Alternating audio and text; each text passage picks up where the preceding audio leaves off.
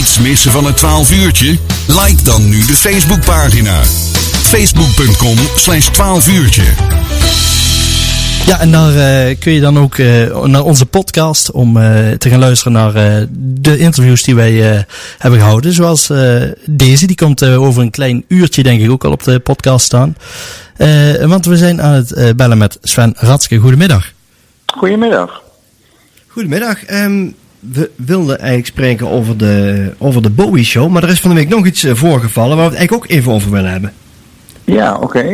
Ik denk dat je wel weet wat ik het over heb. Hè? Ik denk het wel, ja. Ik wil je namelijk hartelijk feliciteren met het winnen van de bestelijke mannelijke hoofdrol in een kleine musical.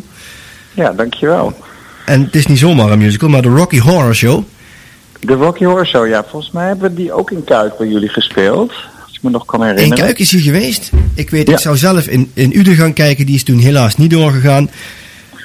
Ja, dat is al die corona heen en weer. Maar daar zijn we nu eventjes gelukkig van af. Gelukkig. Dus, we zijn nu weer lekker aan het spelen. Nee, maar dat is, ik ben natuurlijk hartstikke blij. Het is allemaal een beetje door elkaar. Omdat ik denk dan dat het alweer jaren geleden is dat ik die voorstelling heb gespeeld. Maar dat is eigenlijk helemaal niet zo. Maar ik ben inderdaad nu gewoon on the road met een hele mooie voorstelling. Where are we now? Een soort hommage aan David Bowie. En daar kom ik inderdaad ook weer naar Kuik. Een beetje aan het einde van het seizoen. Bijna de laatste voorstelling in Nederland is dat. Okay. Deze voorstelling die toert over de hele wereld? Ja, dat klopt. Volgens mij zijn wij dus... komt volgens mij nog eentje na juli. En dan zijn we in New York. En dan zijn we weer in Berlijn. En ja, het gaat echt overal naartoe. En het is natuurlijk onderbroken geweest. Het is een voorstelling die... in 2019 in première ging in Berlijn en daarna op een gegeven moment in Nederland speelde. Maar toen kwam corona. We kennen dat verhaal wel. Ja. Dus ik ben nu heel veel voorstellingen ook nog aan het inhalen. Dat is ook wel heel erg leuk hoor. Er zijn heel veel shows waar mensen ook nog steeds hun kaarten hebben. Ik weet even niet of Kuik toen ook al op de lijst staat of dat een nieuwe boeking is. Ga ik even uitzoeken voordat ik er ben. Want het is altijd wel een heel mooi iets natuurlijk. Gisteren was ik in Zaandam en daar was het uitverkocht. En daar hadden die mensen eigenlijk 2 jaar lang op die voorstelling gewacht. En die kaarten dus nog steeds in de pocket. En dat is natuurlijk fantastisch voor ons artiesten ook. Dat mensen zo trouw zijn en die kaarten dan houden. Ja. Wat maakt nou de muziek van David Bowie zo bijzonder? In jouw optiek? Ja, er zijn natuurlijk... Kijk, David Bowie was natuurlijk iemand die zich steeds weer heruitvond. En daardoor is er een ontzettend breed...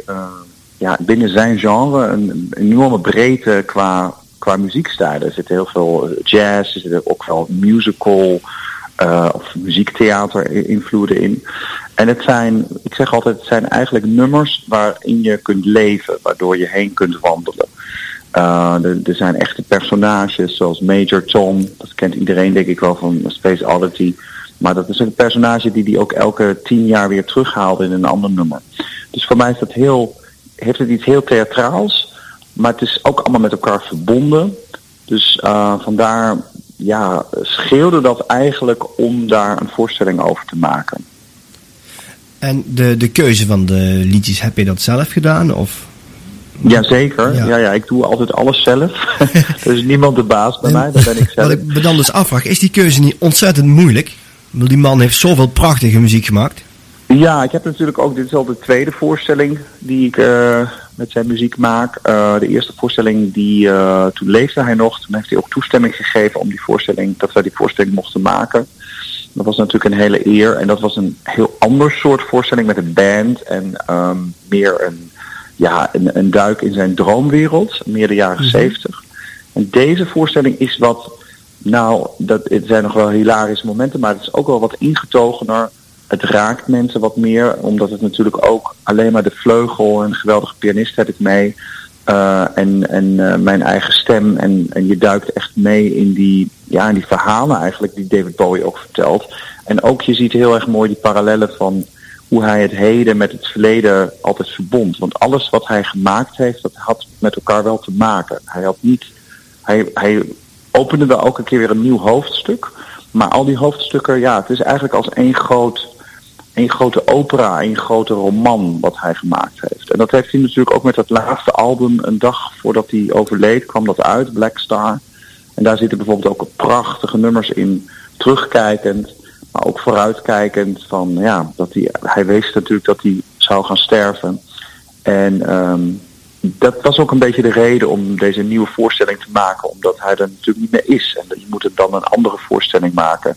Die voorstelling daarvoor was niet meer relevant. En er zitten ook een aantal nummers in, inderdaad, van Black Star. Oké. En welke nummers kunnen wij zo al verwachten? Of moet dat een verrassing zijn? Kan ik niet zeggen. Kom maar kijken. Nou, dan komen we dat zeker doen. Nee, het is een hele persoonlijke keuze. Maar, want ik ben... Kijk, ik ben een jaren 80, 90 kind, dus ik kende David Bowie eigenlijk helemaal niet uit de jaren 70. Ik kende allemaal Let's Dance en zo. En dat zijn natuurlijk de echte Bowie-fans soms, die vinden dat helemaal niks. Die zeggen dan, nee, de jaren 70, dat was veel interessanter. Maar er zit veel jaren 70 materiaal. Heroes, bijvoorbeeld Ashes to Ashes, het alweer 1980. En dan iets van Black Star. Let's Dance zit er ook in. Dus ja, het is echt het is niet een greatest hit show. Het is ook geen tribute show en geen nadoe show. Want David Bowie moet je niet nadoen. Daar moet je een eigen interpretatie aan geven. Dat is ook wat hij wilde. Daarom heeft hij ons ook die toestemming gegeven. Hij zei van, ik wil dat anderen mijn nummers gaan zingen. En ja, hij wilde eigenlijk ook altijd een musical maken in de zin van Bertolt Brecht en Kurt Weill. Dus niet The Lion King of zo, maar nee, inderdaad waar de muziek ook echt meer nog een functie heeft. Yes. En ja, dus ik denk er is voor iedereen zit er wel wat in. Maar het is inderdaad niet dat ik mijn haar rood verf en probeer David Bowie na te doen. Nee, bliksemschicht heb je gezegd. En, nee, dat hoeft niet. Dat is wel leuk, maar daarvoor is die muziek ook zo goed, weet je. En ik denk ook dat natuurlijk de bevestiging is dat we de hele wereld ermee overgaan. En ja, gelukkig hele fijne recensies krijgen. En gisteren ook weer mensen die ja ook echt ontroerd zijn. Die Bowie door en door kennen. Maar ook weer anderen die David Bowie door deze voorstelling eigenlijk nieuw herontdekken. Ja, want ik lees hier een van de beste Bowie-vertolker. Ik zie ook dicht als recensie in de pers, dichter dan dit kun je niet meer bij Bowie komen. Emotionele ode aan Bowie. Ja, dat zijn toch best hele lovende woorden, mogen we wel zeggen. Maar is Bowie altijd een deel in jouw leven geweest? Of is dat echt later pas gekomen?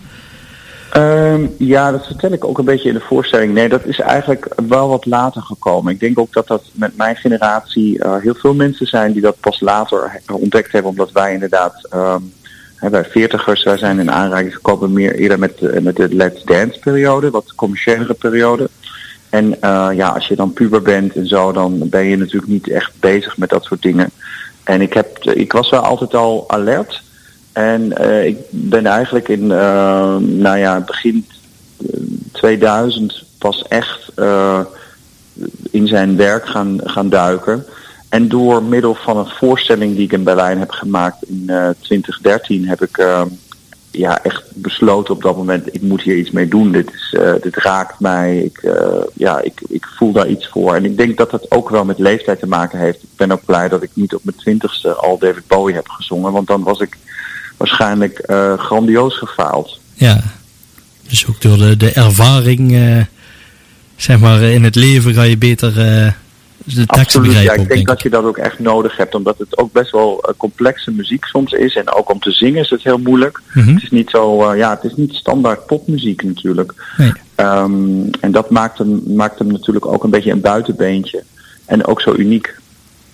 Helemaal met je eens. Ja, het is ook een van mijn idolen. Dus, ja. Ja, ik kan niet anders zeggen dat ik het helemaal met je eens ben. En ik ben heel benieuwd naar de voorstelling. Leuk. Dus ik ga kijken of ik kan. Ja, heel leuk. Ik wil je bedanken voor dit interview. Graag gedaan. Dus één dingetje. We hebben ons een kleine poll gehouden bij ons op de site. Welk Bowie-nummer er vandaag gedraaid moet worden. Als jij moest kiezen welke we moesten draaien, welke zou dat zijn? Van hemzelf? Ja.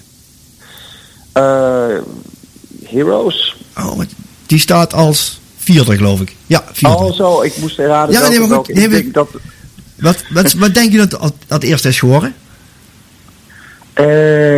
Misschien Space Oddity? Helemaal goed, die staat op 1, inderdaad. Sven, ik wil je hartelijk bedanken. Oh, wat leuk.